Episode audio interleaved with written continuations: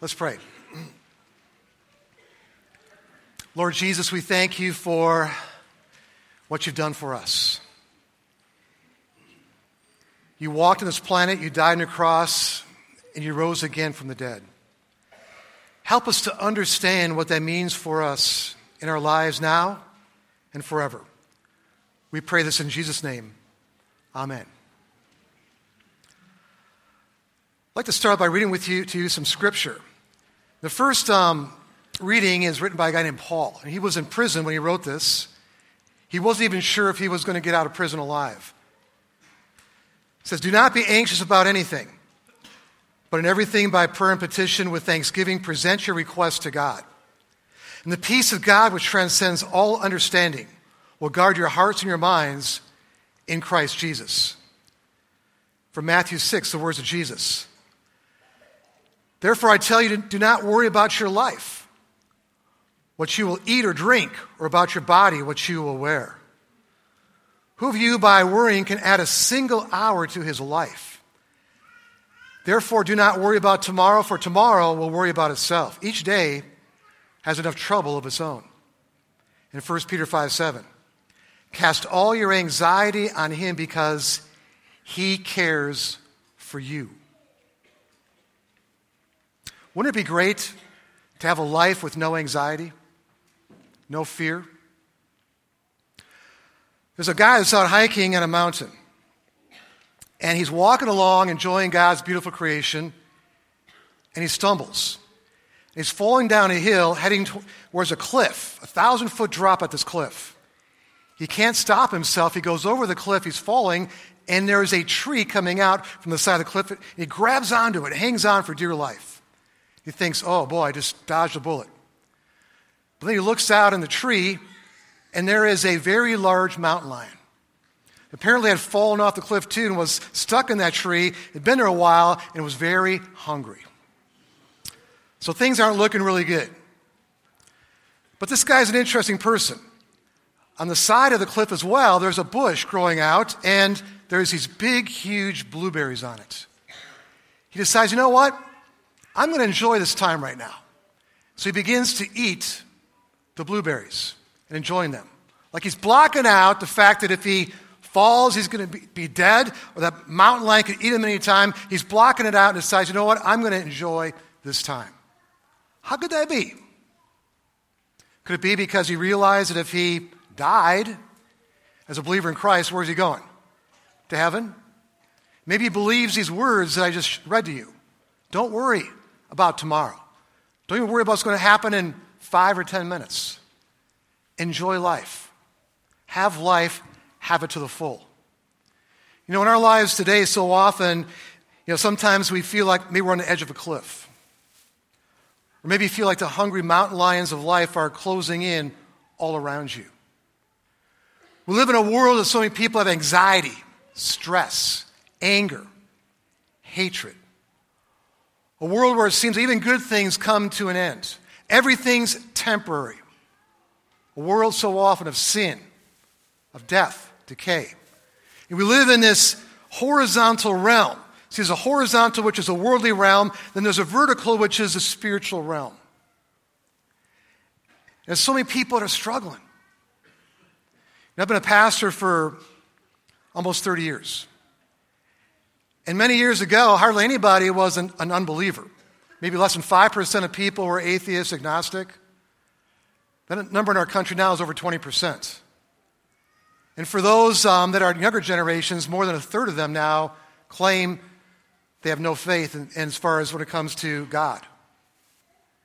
And my question is is it working?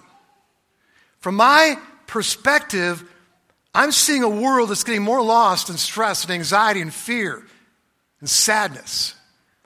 I believe that the further people get away from God, the more miserable their lives become.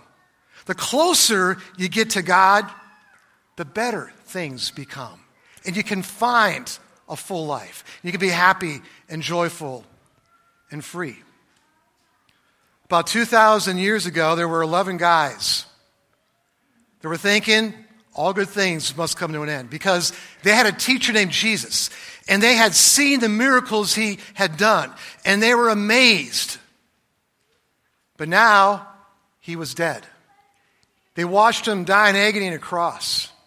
And they put him in a tomb, and they sealed that tomb and put a Roman guard in place. They thought there was no hope. On top of that, one of their own, one of their disciples named Judas, had just committed suicide. It was a dark and terrible time for them. But something happened on that very first Easter. Mary went to the tomb and she found the stone had been rolled away and Jesus wasn't there. And then she calls the other disciples and tells them, eventually John and, and Peter go there, and Jesus appears to Mary, then to the disciples, and then to over 500 more people, as it says in 1 Corinthians 15. Something took place that had never happened before. Somebody went from death to life. Somebody overcame and defeated death. There's been a lot of great inventions in history. You think about the railroad years ago, then the car, airplanes, computers, cell phones. But these inventions eventually get old, they become obsolete, they, be, they get updated. But what Jesus has brought to us is perfect. It can't be outdated. It can't even be updated. In itself, through Jesus Christ, because of what He's done for us, we are going to live forever through faith in Him. We know that when our time on this planet is over, that we are going to rise above this life. We are going to be in heaven forever. And because of what Jesus did through his death and resurrection, he rose above all things, that through him we have hope. You see, he wants to share Easter with us in our hearts. He wants to share this victory with us. You know, for those that are farmers, when they plant a seed, when the first um, leaf comes up from the ground, it means a rest is going to follow. The same is now true for us that Jesus was a first fruit from the dead, and now through faith in him, we will follow. It says in Romans 6 Or don't you know that all of us who are baptized into Christ Jesus were baptized into his death? We were therefore buried with him through baptism into death, in order that just as Christ was raised from the dead to the glory of the Father, we too may have a new life. If we've been united with him like this in his death, we will certainly also be united with him in his resurrection. United in his death and his resurrection. Through his death, we find forgiveness of sins. Through his resurrection, we find life. We find life eternal. And my friends, what that means, no matter what we face in this life, we have hope. Because the best is yet to come. Many years ago, a very successful businessman by the name of Eugene Lang, he was going to speak in front of 59 sixth graders in Harlem. One class with 69 kids in it, or 59 kids. And he's trying to think, what should I say to these kids? Because less than 20% of them most likely would graduate. More than 80% would not graduate. He scraps his notes. He says, I want you all to stay in school. If you stay in school, I am going to pay for your college education. 90% of those kids graduated and went on to college. Why? Because they had hope. They had hope for their future. You know what Eugene Lang did was incredible. But what Jesus has done goes way beyond that. The gift he gives to us of forgiveness and eternal life is priceless. We could not do this for ourselves. And he gives it to us that we know that we are going to live forever through Christ. And my question is do you believe this? Through Jesus, we can rise above all the challenges of this life. It says in 1 Corinthians 15 For he must reign until he has put all his enemies under his feet. The last enemy to be destroyed is death, for he has put everything under his feet.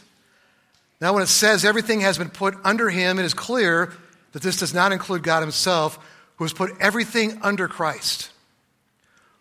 When he has done this, then the Son himself will be made subject to him who put everything under him so that God may be all in all. Jesus reigns over everything. And through him, we can reign over everything as well, through his power. You see, Jesus wants us to have a great life now and a great life forever. It's Jesus who said, I've come to give you life and give it to the full. There was a time when I used to think that, you know, true fun starts in heaven. I mean, heaven's going to be fantastic, don't get me wrong. But the more I read Scripture, what I see, Jesus wants us to have a great life now. And He has a power to help us to find that life. And my question to you is do you believe this? There are a lot of philosophies, a lot of different religions out there. What do you believe? A lot of people think that all religions, all philosophies, they all lead to the same place. Is that really true? A number of years ago, on September 11th of 2001, I was in Houston at a conference. And I'm checking out of my hotel, and I look at the TV monitor in the cafeteria there, and 9 11 was taking place. I saw the image of one of those planes crashing into one of the buildings. And I realized I'm not going to be flying home that day. The airports were shut down. And the challenge I had was my family was in Michigan. My daughter's birthday was on September 13th. How am I going to get there? There's only one thing open. That was the bus terminal, Greyhound bus. And so I went to the terminal in Houston, and, and there's all kinds of buses going different directions. I had to make sure I got on the right bus. Each terminal we went to, there was all kinds of people because that system was overloaded. I had to make sure I got in the right line for the right bus because if I got on the wrong bus, I'm not going to make it home in time for my dog's birthday. Finally, after 48 hours of not a lot of sleep and no showers, I made it back to Michigan for my daughter's 11th birthday. But the thing I realized in those terminals, the buses go to different places. So, these different philosophies and religion, all these different buses going all over the place, I want you to think about the one you're on. What's the end result, the end game? Where's that going to lead you? You see, I know of a bus that can lead us to heaven. The resurrection, rise above it, bus. A bus that we're called to be on. There was this boy that was on the side of the road. And he's standing for quite some time, and a man walks by and says to the boy, Why are you standing here? The boy says, I'm waiting for the bus. The man says, This is not the bus stop. The bus stop is a block and a half down the road. The boy says, The bus is going to pick me up right here. The man says, No, it won't. The boy stood there. The man walks in the distance and watches. The bus comes by and stops right there. The boy's getting on the bus. He turns around and shouts to the guy, The bus driver's my dad.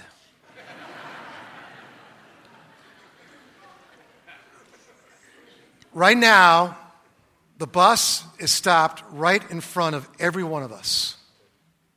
And the driver is our Heavenly Father, the God who made every one of us and loves us so much. But to get in the bus, you have to pay your fare, right? And we've all sinned. We've all fallen short. The wage of sin is death. And so, standing at the entrance of the bus is Jesus. He says, Come on board. I have paid the price for you. I gave my life and I rose so that you can be on this bus. And the Holy Spirit of God is pushing you and prodding you to get on the bus.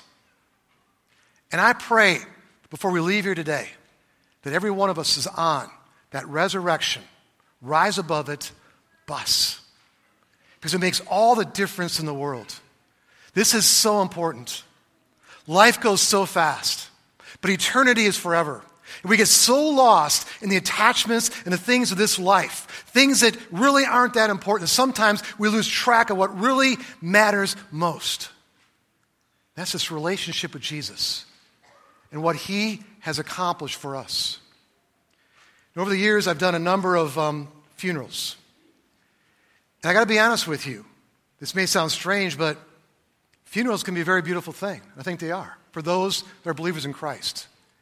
Because you're celebrating a victory that that person received, knowing that person is in a better place called heaven because of what Jesus did. In a verse I've read at almost every funeral I did, it's from 1 Thessalonians chapter 4. Brothers, we do not want you to be ignorant about those who fall asleep, or to grieve like the rest of men who have no hope. We believe that Jesus died and rose again, and so we believe that God will bring with Jesus those who have fallen asleep in him. So the word that Paul uses for death is what? Fallen asleep, because death is defeated. According to the Lord's own word, we tell you that we who are still alive, who are left to the coming of the Lord, will certainly not precede those who have fallen asleep. For the Lord himself will come down from heaven with a loud command, with the voice of the archangel, with the trumpet call of God, and the dead in Christ will rise first. After that, we who are still alive and are left will be caught up to the Lord in the air. So we will be with the Lord forever. Therefore, encourage each other with these words. Encourage each other with these words. What bus are you on? Are you on the resurrection, rise above it bus? What are you going through in your life? Let me tell you, no matter how difficult it might be, Jesus has risen above it. And through him, you will too. I'm not sure where you are in your walk with Jesus, but I want to encourage you to go deeper. There's a vertical relationship and the horizontal relationship. You want this horizontal one to go better? Focus on the vertical one. And know that no matter what we face in this life, we're more than conquerors because we have a God who loves us. And so on this day, I want to encourage all of us to make sure we're on that right bus, to enjoy the journey, and know that because Jesus rose above it all, we will too. Thanks be to God for the gift of Easter. Amen. Let's pray. Lord Jesus, every one of us is on a journey. And I pray that your Holy Spirit touches every one of our hearts right now. There's so much at stake in this short span of time called life. You came to a world that was lost. And now, through you, we are found. Through you, we have a destiny, a destination. Lord, I pray that every one of us gets on your bus right now. Help us to grow in lives of worship, lives of studying your word, lives of living for you. No matter what we're facing in life, we know that we can rise above it because you've done it for us. Thank you, Jesus. Amen.